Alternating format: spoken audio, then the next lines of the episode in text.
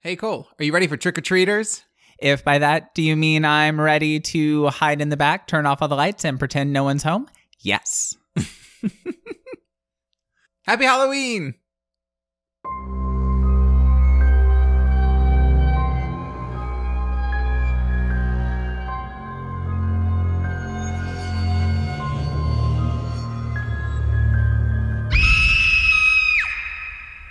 Welcome to Second to Die, horror fiction podcast. We talk about lots of things And sometimes horror. and sometimes horror. I'm Max. And I'm Cole. Happy Halloween! Welcome to the Halloween episode, everybody. Because the stars aligned and Saturday is Halloween, we are posting on. Never mind. What? It- Oh, we were posting. No, it just it was a lot more coherent in my head. I've had a lot of caffeine. I'm so sorry. So yeah, this is the Halloween episode, also the final episode in my Halloween and October themed movies, of which there were five. I figured out originally, thinking there were only four. That was fun last week when I had to be like, no, no, no. But it all worked out because I knew what I was gonna do for today, but I didn't know what I was gonna do for last week, and so here we are. Anyways, and the, the reason is because I wanted to do literally one of my favorite movies of all time. If not, I'm trying to think. It may be the movie that I have seen the most times in my life. Yeah, I think it is. Anyways, do you want to know what I'm doing? yes, you have me hanging in suspense. So, I mean, when I say it, you're going to be like, oh, that makes sense. But that being said, it's Halloween. And so I am talking about one of my all time favorite movies, the 1994 Halloween Gothorama movie, The Crow. Oh, it took like five seconds for that to like click in my head. I've never seen it. I know you haven't. I'm sure we will eventually watch it together. I feel like we talk about it every year and then we just don't. Every year we talk about doing it while we carve a pumpkin, and then we never do because garbage. well, so I mean, the background on that is that I used to. So when I grew up, I grew up in Western Michigan, as I've mentioned, I think a couple times, and we would always carve our pumpkins the night before Halloween. I don't know why we did that. We never did it earlier. I always thought it was so weird that people would like carve pumpkins and put them out like a week before Halloween, just because in my family, that's not how it was. So the night before Halloween, we would always carve our pumpkins. And then when I moved away, when I was 17, I mean, I've lived in New Orleans for 21 years, but I didn't grow up here. But when I moved down here, and obviously I've kind of been down here on my own more or less ever since. So I kind of kept this tradition of carving pumpkins on the night before Halloween. And I would always carve pumpkins and then watch the movie The Crow because it was one of my favorite movies growing up. Because, as I've mentioned multiple times as well, I was like a very teenage goth. And so, like, The Crow to me was just like everything. And it still kind of is, to be honest. That movie is slamming. I mean, we used to carve pumpkins the night before Halloween too, but that's because in Florida you don't have an option. You carve it the night before and you hope that your pumpkin does not rot before the next day because it's just too hot and humid. Yeah. I mean, we're, as you know, like in Michigan, there were frequent times where we were putting pumpkins out like in the snow. Whereas I didn't see snow until I was 22. Yeah. I mean, sometimes you'd like get this Halloween costume only to have to put on a giant winter coat over it. It's just so much, so much time lost. So much disappointment. Yeah. But that was also, you know, I don't know, back in the back in the good old days when you could, you know, trick or treat at night. I don't feel like people do that anymore. I think there's like a safety issue. Back back in the 90s, honestly, I don't think people cared about the safety of their kids. But that's a different topic altogether. Anyway, So the reason I kind of bring that up too, uh, aside from the fact that it explains my history with this movie, is because The Crow does not take place on Halloween Day. It takes place the night before Halloween, which is in Michigan called Devil's Night. oh yeah, you've told me about that before. Yes. And one thing I did not realize when I moved down here was that that was not just a Michigan thing. And I think it is mostly Michigan. There are other parts of the country, I think, that call it Mischief Night. but the concept of Devil's Night is a mainly Michigan thing, and actually, to be honest, mainly a Detroit thing, but it kind of bleeds over into the rest of the state. But I'm going to talk a little bit about this movie, but also about the concept briefly of Devil's Night because it's very important to this movie. And maybe that's one of the reasons I liked it so much, and all my gothy friends growing up liked this so much, is because it's set in Detroit about this thing that we all knew about. Although, like, to be truthful with you, like, I thought Devil's Night was a countrywide thing, but it makes sense because it's like a very big deal, or it was. And so it makes sense. I guess if it were happening all over the country, I would have known more about it. But that being said, briefly, Devil's Night, what is it? Who is it? What does it do? Well, it's the night before Halloween. It originated in the 1940s as a way for sort of the youths of the city to engage in mischievous acts. Things like TPing and like leaving bags dog poop on people's doorsteps and stuff like that. And that stuff did actually happen in Grand Rapids. Like that, there's a lot of TPing on Devil's Night and like egging people's houses and cars and stuff like that.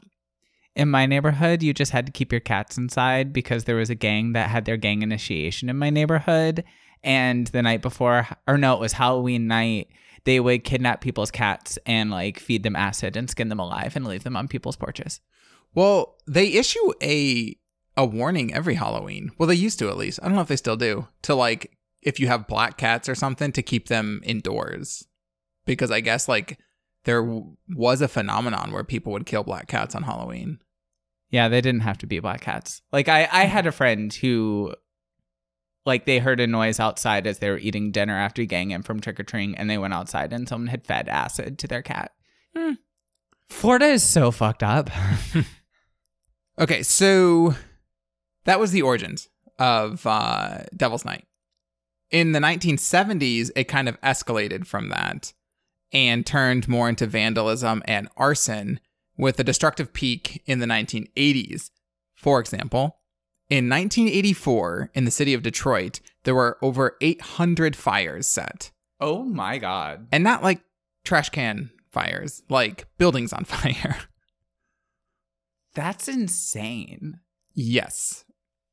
Essentially, they said any year around that time period would average between 500 and 800 fires in the couple days leading up to Halloween, most specifically on Devil's Night. It became this big thing. And it really wasn't until the 90s, essentially, the city of Detroit set up this big task force to try to combat this because it was getting to be such a problem. I mean, businesses were literally being destroyed. That they ended up creating this thing called Angels Night Volunteers, which was essentially people could sign up to sort of patrol the city to stop Devil's Night mischief. And the first night they did it, they had over 50,000 volunteers sign up, and it really did significantly reduce it. And to give you an idea, in 2018, there were only four registered fires attributed to Devil's Night in Detroit. So I guess it was effective. So yeah, this movie takes place on Devil's Night. Well, I say that. It opens on Devil's Night, and then you'll you'll see. I'm not gonna so okay. Also pre-warning, I'm not gonna go through the entire plot of this movie because I'm talking a lot on the intro to it. And there's also some big things I have to discuss in regards to this movie, some very important things that anybody listening to this probably already knows that I'm going to talk about. And so the plot is pretty simple if you just talk about it. But the biggest things of this movie are not necessarily the point for point plot, but the sort of atmosphere of it and whatnot. Anyways, let me just move on for a second because I have a lot to discuss.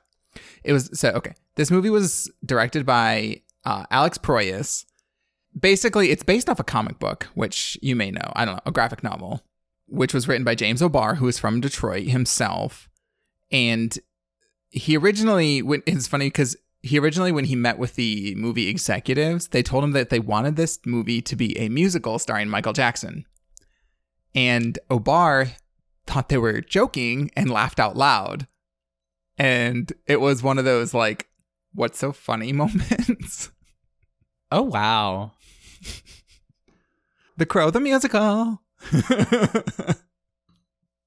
that would have been probably a movie I would not have gotten super into. Also, I haven't read the comic books, but I think, to be honest, as far as graphic novels go, I probably would like them. O'Barr said that he was listening to a lot of the Cure and Joy Division while creating it. That was kind of like how he set the mood in his head, and that was like right up my alley for teenage goth Max. I mean, I've heard of the cure. I know you know who the Cure is. A Joy Division, I can forgive you for not knowing, but I know you know who the Cure is. I've heard of them. You would, you know, show me, show me, show me how you do that. You know, No. or um, Friday, I'm in love with you. That doesn't sound familiar. Oh my god, Sorry. this podcast is canceled. Our marriage is canceled. I wish you had told me this. Too late. Anyway, so we'll be listening to The Cure all Halloween Day. Oh my god. I've like completely lost my train of thought now. I grew up thinking country music was the only music in the world, literally. Well, briefly, The Cure is a great goth band, and the lead singer of The Cure is named Robert Smith. And I'm just telling you that because Robert Smith actually wrote a song specifically for this soundtrack, and it's very good. I don't really have much more to say about that. I'm sorry. I feel like I've like super thrown you off and I didn't mean to. Not really. I, to be honest, wasn't expecting you to be super familiar with them. So, okay. So, in that vein, though, of O'Barr writing this comic with this, like, very sort of like moody goth atmosphere, the director, Alex Proyas, originally was going to shoot this film in black and white and only have color in the flashback scenes because that is how the comic is drawn, where the modern times is a black and white depiction and then any the only color is used in flashbacks. Allegedly. I've read this. I haven't read the graphic novels. If there's some variance to this feel free to tell me i'm wrong. So the studio executives were like you're not shooting this movie in black and white. This is not an experiment for you so in order to get around this and compromise the movie is shot in a monochromatic color scheme mixed with reds and dark grays and then i also read somewhere that when they did like post production they ended up doing this thing where I think they put like a sepia um, filter on it and then kind of modified that a little bit to make it even more sort of gritty and grungy looking. It looks good. It does not look filtered. It just looks really gray toned. Hashtag no filter. Looks like, to be honest, it kind of looks like our ideal wardrobes to me. Really, it's like a lot of grays and then like a splash of color here and there. Okay, so that being said, I'm gonna briefly talk about the cast because there is this kind of elephant in the room for a lot of people listening. Because as you may or may not know, and I don't know if you know this. Doesn't one of them die? Yes. So The Crow stars Brandon Lee as Eric Draven, who is the main character. He was killed during filming when shot by what was supposed to be a prop gun that had a real bullet in the chamber. Yes, I had heard about that. Okay. So I'll talk a little bit about what happened because I think a lot of people know of this, but may not know exactly what happened. I do know what happened. Well, because once one, I've read it, and two, I was obsessed with this movie for a very long time.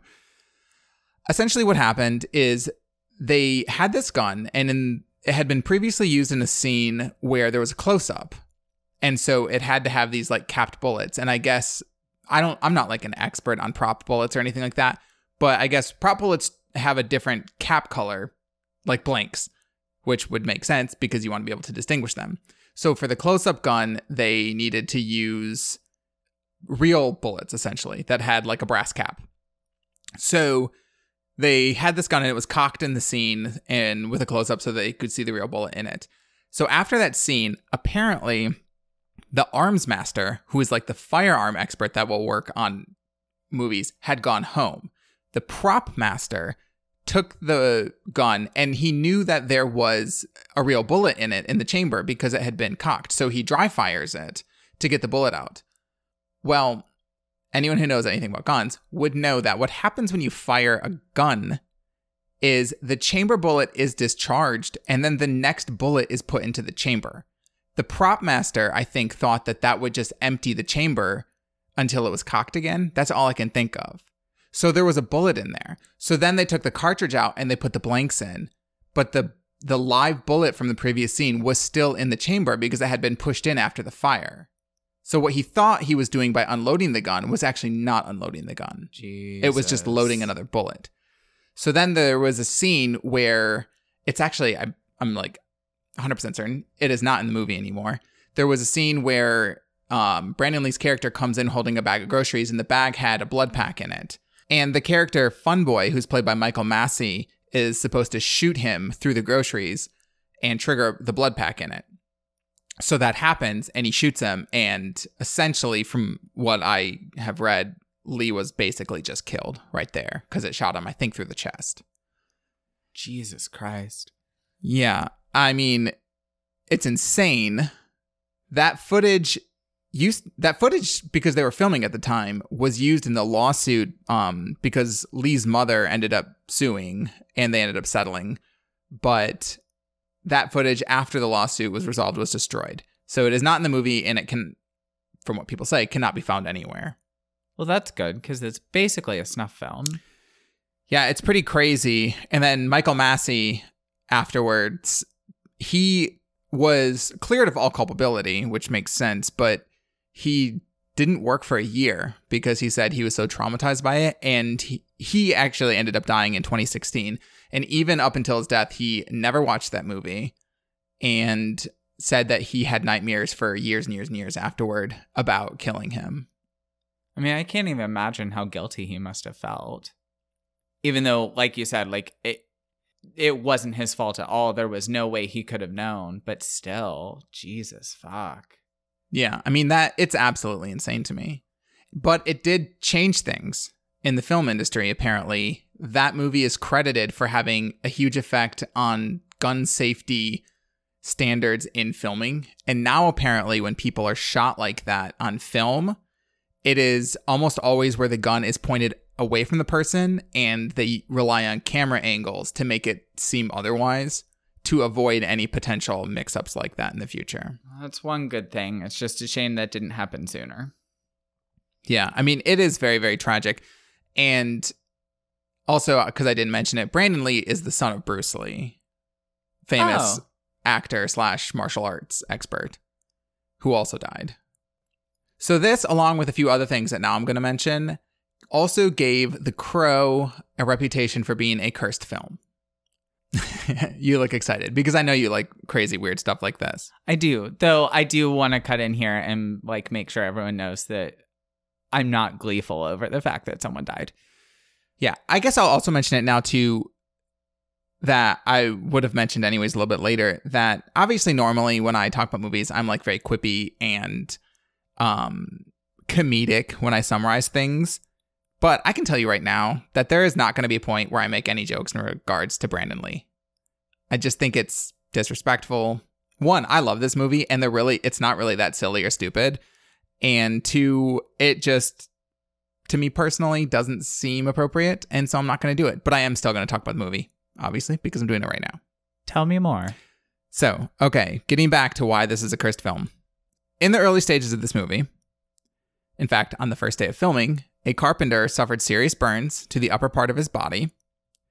A manual worker had a screwdriver embedded into his hand. Ah! Yeah. Sorry, keep going. that was completely knee jerk. A- an equipment truck burst into flames. A stuntman suffered several broken ribs after falling through a roof. Obviously, I, know it sounds like this because of punctuation used. This did not all happen on the first day. Oh, The first thing happened on the first day. Oh, okay. I realized that as I was talking, I was like, this clearly did not all happen. I'm sitting here. I'm like, Jesus, that was a rough. Like, we've all had bad first days at work, but man, I know. And then everybody quit. The end. Um, so Stuntman broke his ribs. Yeah. So then a rigger, which for people, I guess, who don't know, riggers are basically just kind of general labor workers who like set up um like equipment for like I don't even know how to describe it, like cameras and stuff like that. I'm this is like such a bad description. Film rigging, perhaps. Yeah, sure. There you go. Okay. Anyways, one of them was electrocuted. Well, it says so when I read it, it said horribly electrocuted, but I'm gonna guess what they meant was shocked because electrocuted implies death, from what I'm aware of. I think, I think when you're electrocuted, it's when you're shocked to death. Anyways, moving moving along, and then a disgruntled set sculptor went berserk and drove his car through the props room, destroying it. All right. And lastly, Oh boy.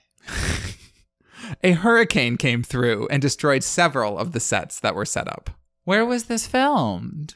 all over the place, but I think some places were in, I want to say North Carolina. Oh, okay. I'm just sitting here thinking, like you said, Detroit several times. I'm like, when has a hurricane ever hit Detroit? It was not filmed in Detroit. Oh, okay. It's I- just set there. Yeah, I think there, I can't remember exactly which set it was. There definitely was some of it, I think, in North Carolina because there was this old abandoned graveyard or something that is had been used in a couple movies and they used it in this movie as well. There was also talk about how this movie had a lot of sort of cost cutting and stuff involved. One of the crewmates said they were trying to make a $30 million movie on an $18 million budget and that there were awful conditions, the pay was terrible, and the schedules were terrible. To give you an idea, at one point, it was so cold during filming that they had to have riggers standing by the cameras with blowtorches de-icing them outside of the shots while filming. Yikes. Yeah. I mean, movie filming is no dream, obviously. I think a lot of people know that. Um, you know, obviously, I've talked about when I was an extra in Green Lantern and how it was horrific, like condition wise. But that seems real extreme. Yeah, no, that's rough. Firm pass. I'm good. So, okay. So that's basically most of the lead in to this. I did just want to mention a couple other cast members just because there's um this girl Sarah, she's played by Rochelle Davis and her character is very cool and is I'm not going to talk about a lot of the scenes with her, so I wanted to mention this. Uh she's basically used for a lot of sort of like emotional and dramatic devices with the main character Eric Draven and to give him more of a heart. And it is very effective. Their scenes are together. And then also interesting, the character Myca is played by Bai Ling. Uh, I'll get into why these characters are kind of fun when I'm talking about the movie a little bit. Her brother question mark boyfriend is What? I'll talk about it in a second. The character's name is Top Dollar. He's played by Michael Wincott. And then there's another character, Grange, who's played by Tony Todd, who actually is the character who plays um, Candyman in the Candyman movies. What's weird about those three characters is they're never mentioned by name in the entire movie. And honestly, up until doing this episode, if you had asked me what their names were, I probably wouldn't have been able to tell you. I, I like I obviously know their characters very well, but when I read that they're never called by name, I was like, oh yeah, they're not called by name ever. Interesting. Yeah. So I'll get into the plot of this movie. The only other thing I wanted to mention is one of the things I like about this movie is it's very quotable. And in being quotable, uses a lot of quotes from sort of historic and literary reference points that I know you would really appreciate. I'm only going to mention a couple of them because going through all of them would just take way too much time, but I'll mention them as we get there. I love literary references. And they're they're very fitting because to be honest, most of them are pretty gothy and they just they work really well. So I've already talked for a long time, which is why the plot part of this is not going to be that long. If you haven't seen The Crow by now, you really should. So I'll just start talking about parts of it. So it opens up October 30th, Devil's Night, and Detroit is on fire. The opening of the movie is narrated by the character Sarah. I don't, they just use her voice, I think, just because it's nice. But basically, she sort of sets the tone for the movie and lets us know that people essentially, there's a belief among some people that when somebody dies, a crow carries their soul to the land of the dead.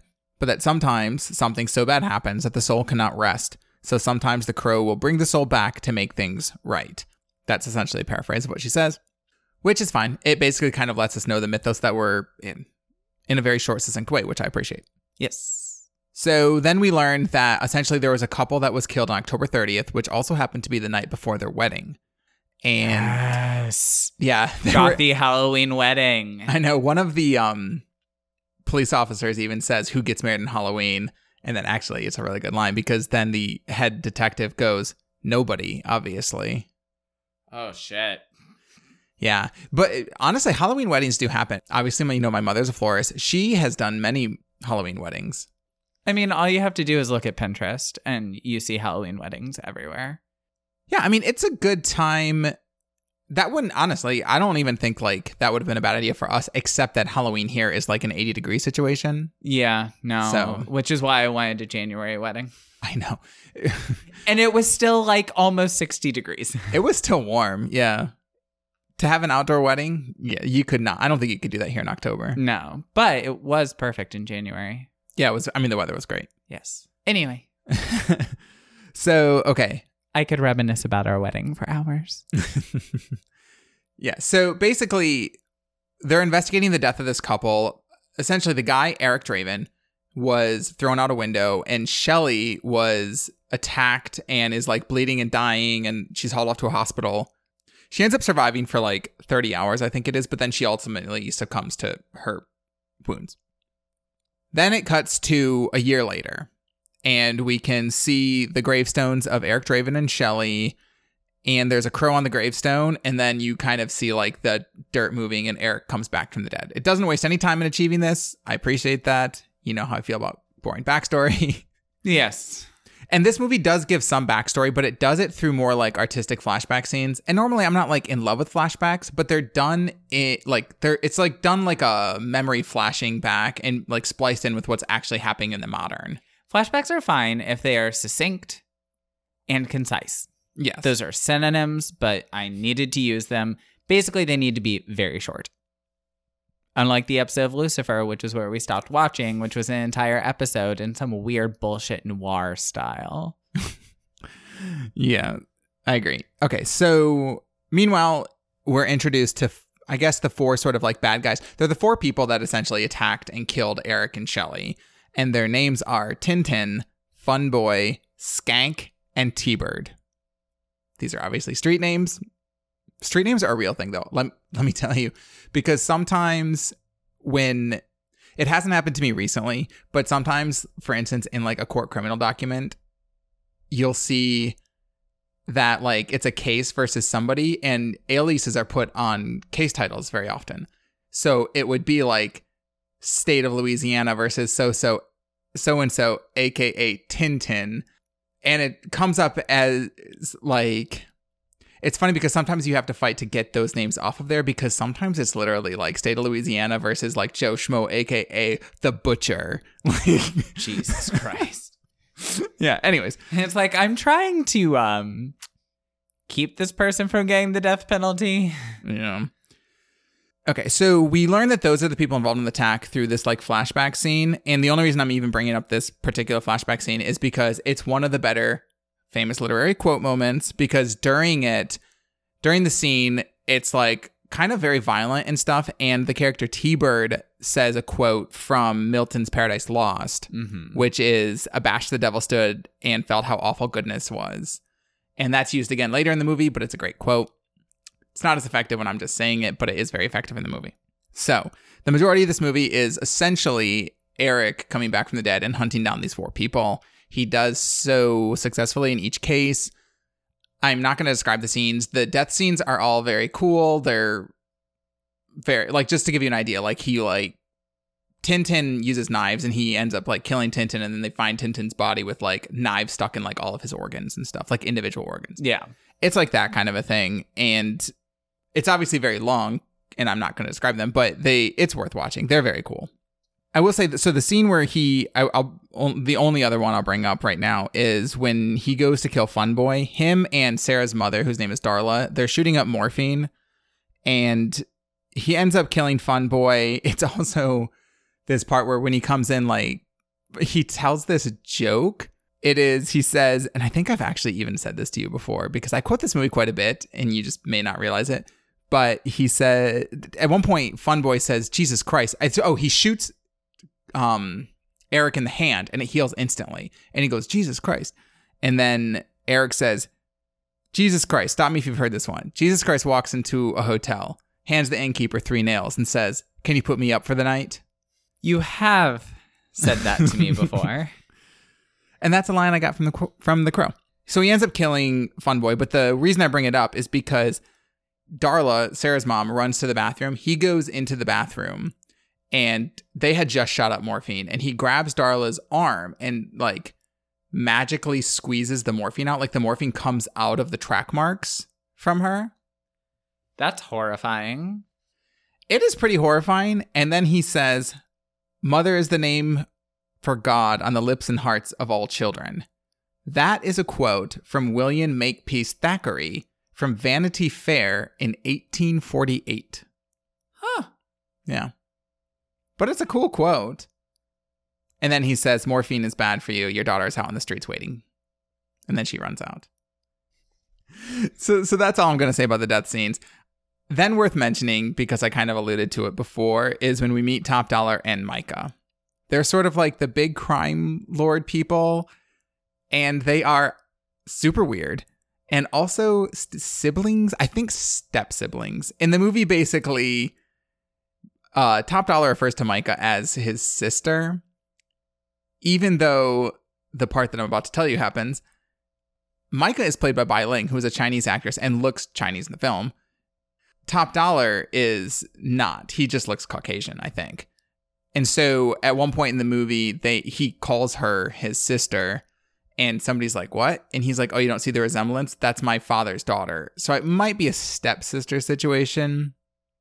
I don't know. Or like a half sibling, sort of.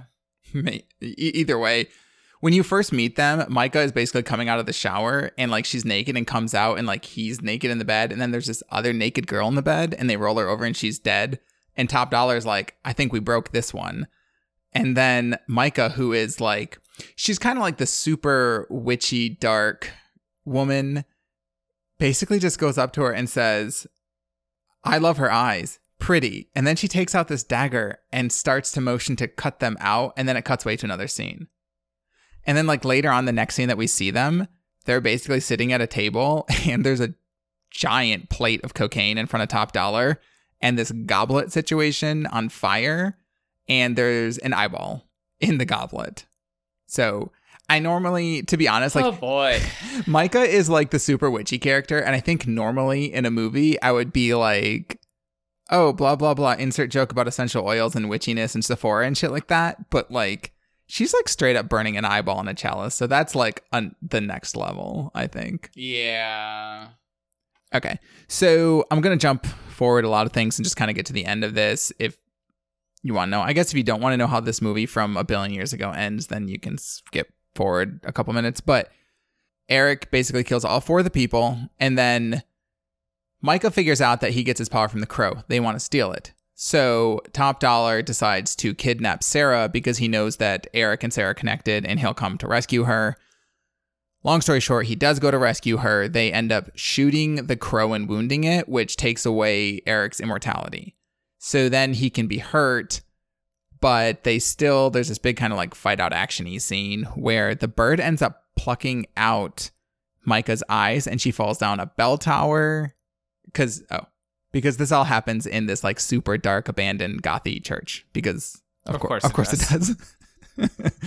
So that happens and then he runs up to the roof. Him and top dollar have a nighttime sword fight in the rain because of course they do.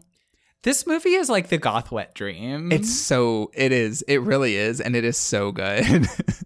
Oh my god i also forgot to mention that obviously I don't need to necessarily mention this because he's so clearly wearing this makeup, but that the crow makeup that he wears, he's wearing this the whole time. I didn't mention when he put that on, but needless to say, he comes back from the dead and he needs to put makeup on immediately. like you do. But what's really interesting about that is apparently when they were filming, Lee did not like how the makeup looked from when the makeup people were doing it. And the director agreed with him and he said that it just didn't look right. So they agreed that Lee would just put his own makeup on at night, sleep in it, and then show up to the set. So that's why it looks so worn out. And that's how they achieved the look they wanted. Interesting. Mm-hmm. I thought that was actually kind of cool. God, that pillowcase was so fucked up by the time he was done, though. Needless to say, many of people have been the crow for Halloween, including myself one year. Yes, there's a picture of it. yes, there is. I thought it was goth clown makeup. Well, in a way, I guess it is. Well, yeah, but then when I like snuck a picture of that and sent it to friends, they're like, "That's the crow. Do you not realize that's what that is, Cole?" And I was like, "No, I just thought that Max." when is a goth clown? Okay, if you did, I wouldn't be shocked. Yeah, I guess that's fair enough. Okay, so at the end of the day, Myca and Top Dollar killed. Eric, mortally injured, crawls back to the graveyard, and then, just to give us one last sort of gothgasm, Eric sees Shelly in this like flowy, I guess diaphanous, like white um it it's a wedding dress, I think, but it's kind of like this wedding dress nightgown sort of compromise because it's like a, it doesn't it's not like full on wedding. It's the kind of dress that you run across the moors in. Right, Is what I'm hearing here. And I am on board right now, as you know that's on my bucket list. Right. So she's walking through the dark windy graveyard in this dress. Yes. Yeah. And they it- have sex on the grave. No, she carries him to the grave so that he can go rest finally. Mary Shelley lost her virginity on her mother's grave. She was like a goth icon. So yeah, she ends up laying him on the grave. And then that's essentially the end of the film. There's a little bit of voiceover and, and stuff that's very sweet and stuff like that. And then the film cuts out to a black screen with white letters and it just says for Brandon and Eliza. And Eliza was Brandon Lee's real life fiance when he was killed. Oh. Yeah. I thought you would enjoy that. No, I did not enjoy that. I did not enjoy that at all. Well, when I say that, that sounds kind of callous. When I say enjoy that, it's because yeah, appreciate is a better word because Cole loves romance. I mean, he's like hopeless romantic type. Even though he pretends to be a little spiny beetle, he's like a hopeless romantic. I'm a little teddy bear underneath the spines. Okay, so that's that. So really quick final thoughts that I should mention first and foremost is this movie's soundtrack is banging. If you like sort of dark music, not like dark wave, but like sort of like gothy 80s 90s goth music, you have to listen to the soundtrack. I still listen to this all the time. And one part I didn't mention, this has one of my favorite all-time songs in the world of all time, and I'm a huge music person, so this is like a big thing to say, which is the song After the Flesh by um My Life with the Thrill Kill Cult. And the Thrill Kill Cult is actually in this movie. Like they're performing it in a nightclub. That song is phenomenal. And also the Thrill Kill Cult is probably my favorite group in general if I had to pick one. So there's that. You either like them or you hate them. I like them. So great soundtrack, great atmosphere. There's also so a lot of the drama scenes are enhanced because they they have a score to them. There actually is so there's the Crow soundtrack and there's the Crow score. And the score is a lot of like very sort of string heavy gothy music and that is played behind a lot of sort of these like dramatic scenes to enhance them. It's very effective. So, anyway, all I can really say about it is that this movie is great. I mean, clearly I've seen it I mean, legitimately over 50 times. So people should watch it. I don't have anything negative to say about it. well, I will have to watch it sometime. So now tell me what you're going to talk about.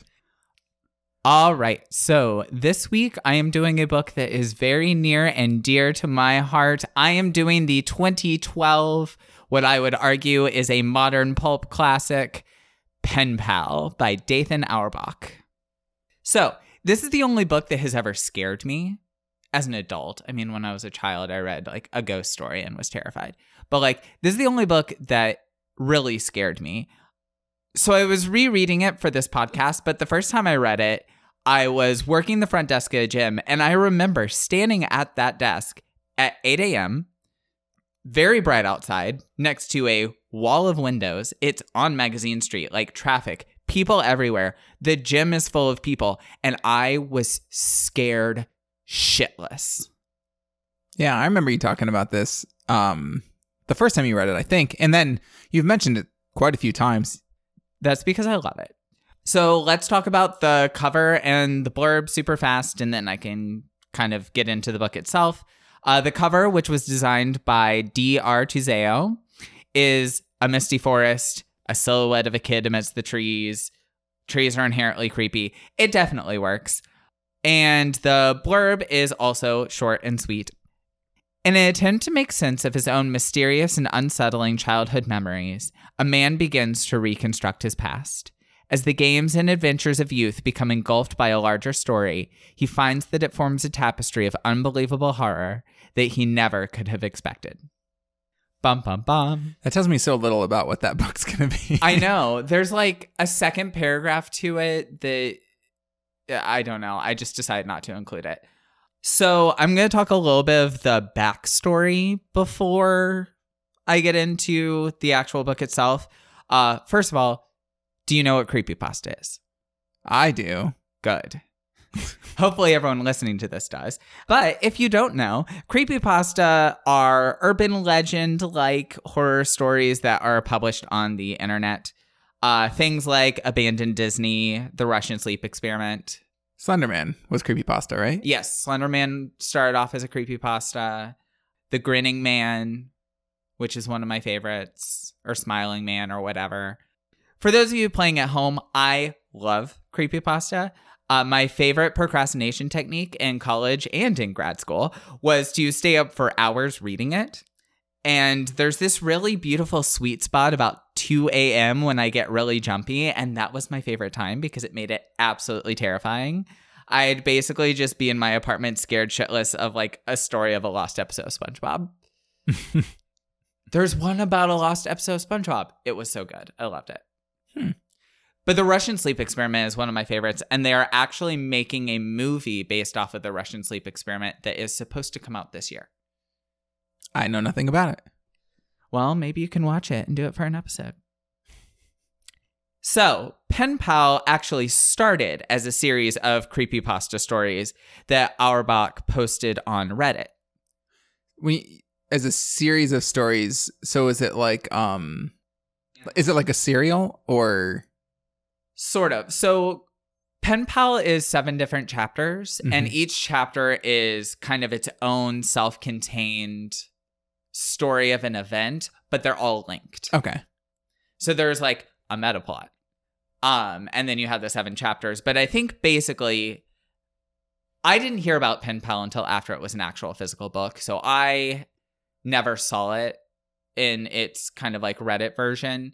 But from what I can guess, I think he posted like a chapter at a time. Okay, so he released it sort of gradually. Yes. Okay, that's kind of cool. And I'll tell you which one he started with when I get to it, when I'm actually talking about the plot. But he eventually ran a Kickstarter campaign, and that is how he got it published into a physical book. Oh, that's kind of cool. Uh, and he's actually written something else since, which I plan on reading at some point. So, but it reads like creepy pasta, which is probably why I love it so much. Um, there's kind of this quality of creepy pasta where it rambles for a little bit and almost like lulls you into this false sense of boredom almost. And I don't mean that shadily because it feels very intentional. It lulls you into this false sense of the everyday, and then all of a sudden things get really like over the top, insanely intense. Hmm. And this book has that, and I really, really enjoy stuff like that. So before I get into the plot, I'm going to go ahead and give everyone a heads up. There will be spoilers. And by that, I mean I'm basically going to talk about the entire plot because everything ties together. And a lot of the terror from reading this book comes from not knowing what's happening. So if you have any interest in reading this at all, seriously, just go and read it and come back. We'll still be here. It's like 200 pages. If you're one of my friends who lives in New Orleans, the library has two different copies. um, Don't you? You?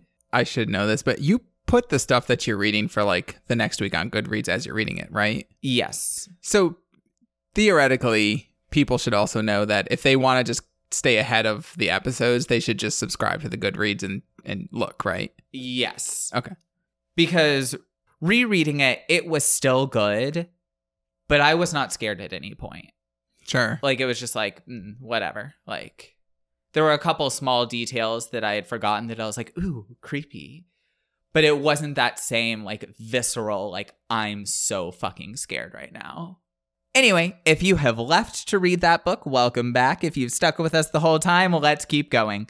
Uh, the structure of this book's plot jumps around a lot because it's framed in terms of the order that the author recalls things while he's discussing these events with his mother. It works really well when you're reading it, but it isn't going to work well for a spoken discussion. So I have broken it all down and put it all in chronological order so that things will make more sense as I'm talking to you. Okay. Uh, so the book opens with like just this introduction thing, basically where he says what I just told you about how he is telling things as he's remembering, and there's little kind of splices in about the conversations that he has with his mother. But it all starts in kindergarten. And our character is unnamed. But for the purpose of this episode, I'm just going to call him Dathan, which is the author's name. I have a reason for picking that. I'll get to it. Okay. But anyway, his class has like a community project where they are taking balloons and attached to these balloons are a Polaroid of the child, the address of the school, and a request that whoever finds the balloon take a picture of where they are, write a short note, and send it back to the school. And they release the balloons outside. Yeah, that makes sense. I think honestly, I think we did that in middle school. We didn't because the 90s were kind of the start of like protect your children, which is going to come into play. okay. It's to be great. So, important to remember Dathan attaches a dollar that he has written four stamps also to his Okay. and sends it off. So, throughout the school year, other kids are getting notes and like really distinct pictures of places around town. And all Dathan is getting are these weird, blurry, not very good Polaroids. No notes, no nothing. So that summer, Dathan and his best friend Josh both have like toy snow cone makers. And they're making snow cones and they're selling them in the neighborhood. And it does go so far as to like mention like just this like friendly dude from the neighborhood that pops by. They only do it a few times. That happens to pop by each time. Going back and rereading it, obviously you know what's going on. But like at the time when you're reading through this, you're like, "Oh, that's just like a dude." Whatever. And then one of the days that they do the snow cones, afterwards they go and they play in the woods near this ditch. And while they're playing, they hear a whole lot of sounds in the woods that don't sound like animals. Like it's like a heavier noise than just like deer walking around. And they joke and say that it must be a robot because they hear like a mechanical sound. Spoiler alert, it's a Polaroid shutter flash. And the next time that they do the snow cones, as they're counting out their money at the end of the day, Dathan finds the dollar that says four stamps on it that he sent on his balloon. So he gets really excited and he's like, Josh, I still have all of my Polaroids. And he lays them all out, like all the Polaroids from kindergarten class. And he's like, and this is the dollar that I included. And as he's looking, he all of a sudden realizes that every single Polaroid that he got, he is in. Hmm. Whether it's just like he's in the corner or like you can just barely see like his jacket or something like that, he is in every single one. And I want to say there's like 50 of them. And so he decides that he's going to go tell his mom. So he gathers them all together and he goes to the kitchen and his mom is bringing in the mail and he's like, "Oh, mom, mom, look at this." And she's only half listening and then all of a sudden she starts freaking out because Dathan got a an envelope in the mail and it is no note, just a Polaroid of him and Josh playing at the ditch. And there is no postmark on it, which means that it was just like hand put in the mailbox. Right. So she freaks the fuck out. Obviously, understandably, like someone has been taking pictures of her child and knows where they live. Weirdly enough, that is not enough of an impetus for them to move. No, Dathan has to wake up in the woods for that. I mean, I feel like you call the police. Not moving is hard. Yeah, but protecting your child from a stalker. Anyway, uh, so we learned that, and this is actually the first story that was posted on Reddit, and it was inspired by Dathan having a memory of waking up on his porch. The real Dathan, sorry. Right, the Like, author. The author. So, book Dathan, we learned, ha- will often like go to sleep on the top bunk of his bed and wake up on the bottom, things like that. I can identify with that, as you are more than aware of. I sleepwalk. I have even talked to you in my sleep about 90% healing in the laundry room. yeah, I remember Oh, that. That was a good time. But really, like, the worst thing that happens to me is like I have random bruises because I run into stuff a lot and whatever. And you Um, eat a lot. I do eat in my sleep. I, I really like food. Um, no, I do eat in my sleep. I wake up in other rooms. Remember when I went through that weird phase where I would turn on all the lights in the house? I remember waking up and having to turn lights off. Yeah, and when I took all the cases off the pillows. I do remember that, yeah. Yeah, that happens every now and then. Anyway, Dathan wakes up in the middle of this clearing, surrounded by like thorny bushes, but he has no cuts on his feet. So he eventually makes his way home. It's actually a very harrowing chapter because he's in the woods, but he's in a part that he's never been in before. So he has no idea where he is and doesn't really know how to get home. And like he doubles back a couple of times, but he eventually gets there. And obviously, his mother is super freaking out because apparently he left a note saying that he was running away. But the thing is, he doesn't remember writing a note. And in the signature, his name is spelled wrong. Hmm. Which is why I'm choosing to call him Dathan because maybe like a stalker would think his name was Nathan. Sure. No, that makes sense. Also, just briefly to point out, I feel like sometimes when people like read in stories or hear about like somebody getting lost in the woods, they're like, oh yeah, being lost in the woods, that's kind of like whatever. Or like, why don't you just walk in a direction? If you have ever been disoriented in the woods, which I have, it is really like you almost start to have a panic attack because every direction looks the same and you really do have no idea where you are. And you don't know if you're running the way like it's I literally have anxiety even thinking about it because obviously where I grew up, Michigan has like great nature. It's one of the best parts about Michigan. And so like we would be in the woods all the time and like not in the city, but you could drive to the woods and like go camping and stuff like that. And if you ever get turned around, it really is like freaky.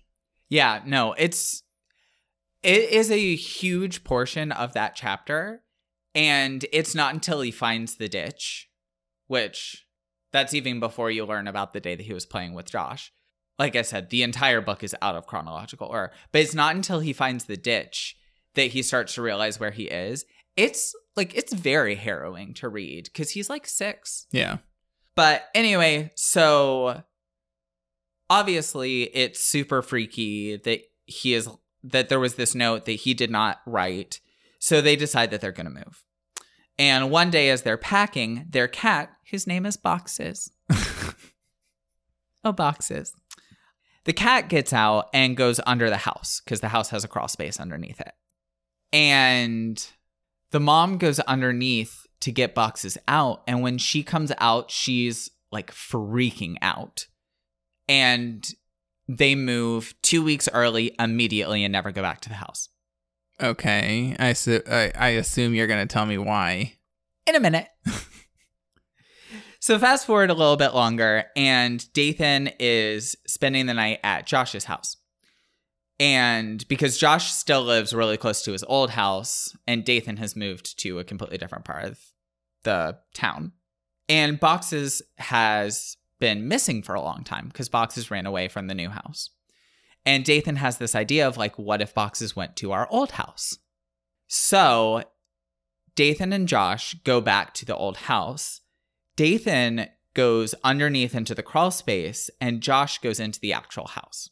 Underneath the crawl space, Dathan finds blankets and cat food and bowls of water, and also clear signs that someone has been living down there for a very long time. Hmm. Josh, so they have walkie talkies.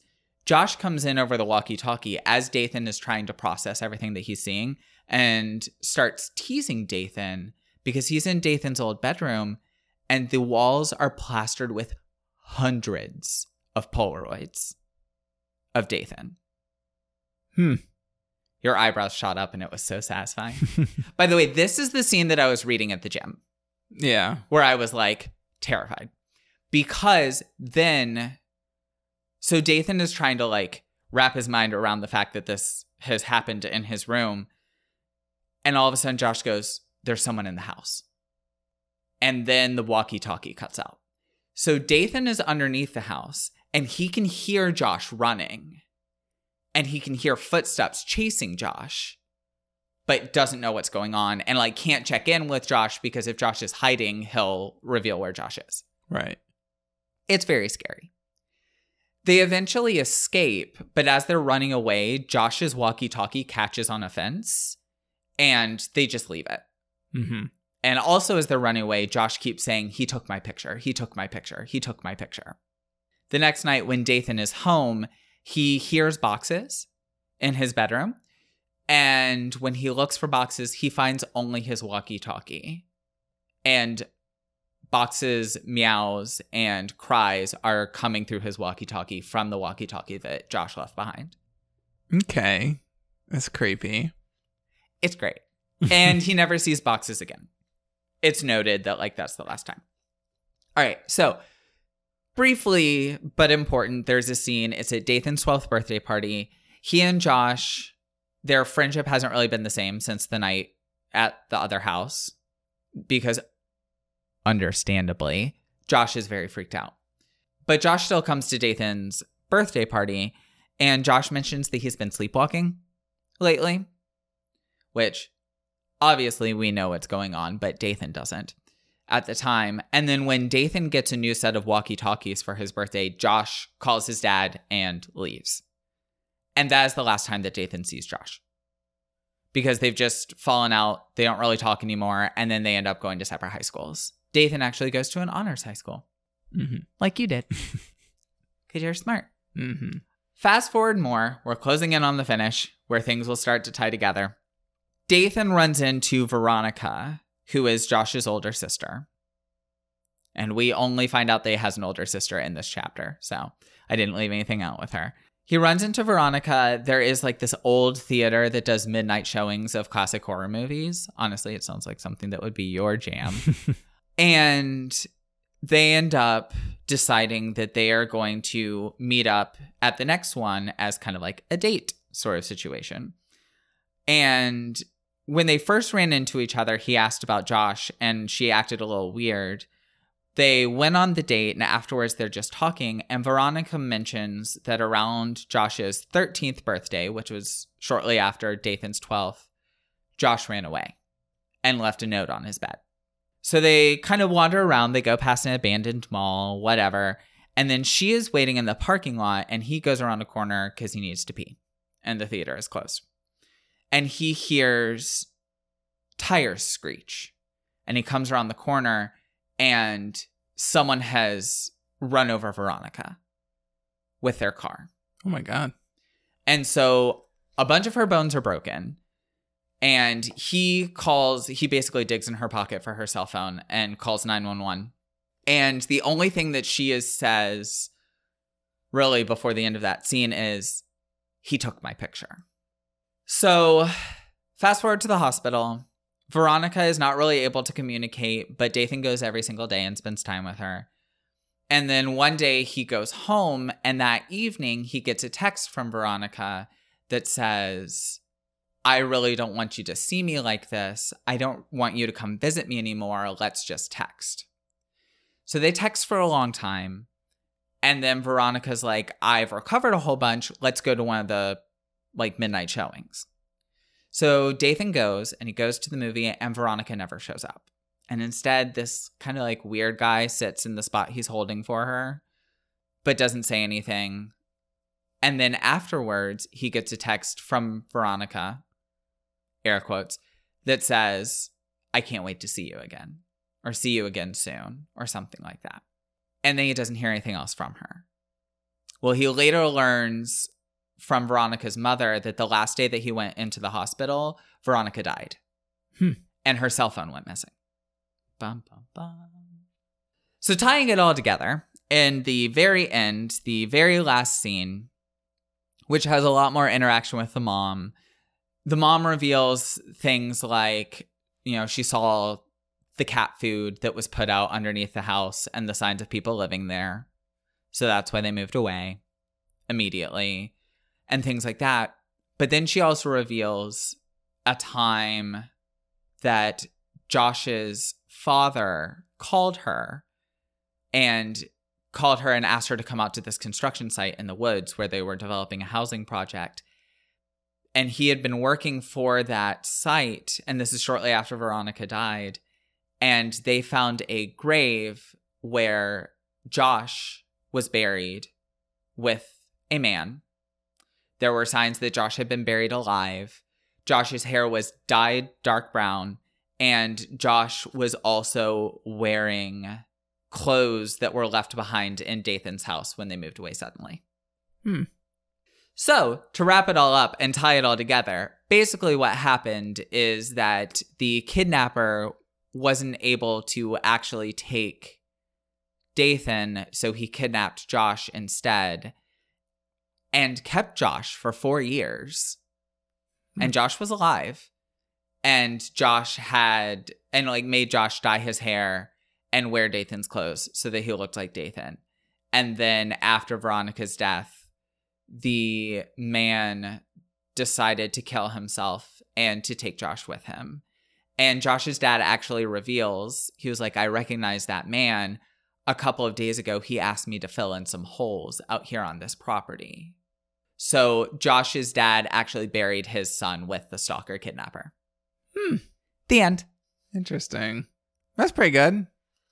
No, it sounds like a good story. So, Heart- what? I was just gonna say heartwarming. Heartwarming. Uh, they ended up together. Um, so obviously, I'm going to give this book five stars. Five silhouettes in the forest. Whatever. It is my favorite horror novel because when I read it for the first time, I was just terrified the whole time. I loved it. Yeah, it's got. I mean, it's definitely creepy. So that makes sense. Seems seems kind of like a weird question, just given the nature of it. But since I guess we ask it every week, I can ask: Would you die if you were in the pen pal?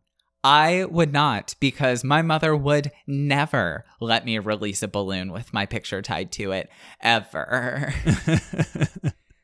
to harken back to episode one, I have helicopter parents. yeah, I don't feel like people do that stuff too much anymore. We also when when we were in mid school, they didn't have our pictures in them. Like we would like, I think we released like notes with like.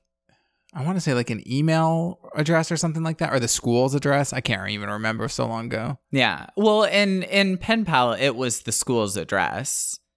Yeah, they definitely didn't have pictures of us, though. I can tell you that much. Yeah, there was just like a Polaroid of the kid with a balloon. Almost as nonsensical as you asking about Pen Pal, would you die in the crow? Yeah, I mean, obviously not. The people who die are all like the super bad guys. It's getting revenge. That just wouldn't be me. It's not. There's nothing else interesting to say about that, but no. Anyway, thank you so much for listening. We hope you have a very happy Halloween. And if you feel like rating, reviewing, subscribing, we'll have a happy Halloween as well.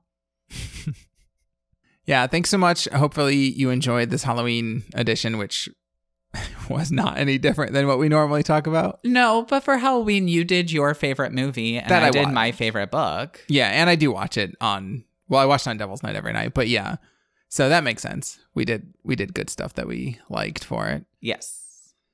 And if you want to comment on anything or have a question or I guess a correction or um, if you want to make a suggestion on a movie and stuff, you can always email us at second to die pod at gmail.com. You can also find us on Instagram and on Twitter under Second to Die Pod. You can also find me on Goodreads if you want to read along with me, also Second to Die Pod. And remember, if you can't be first, You can always be second to die.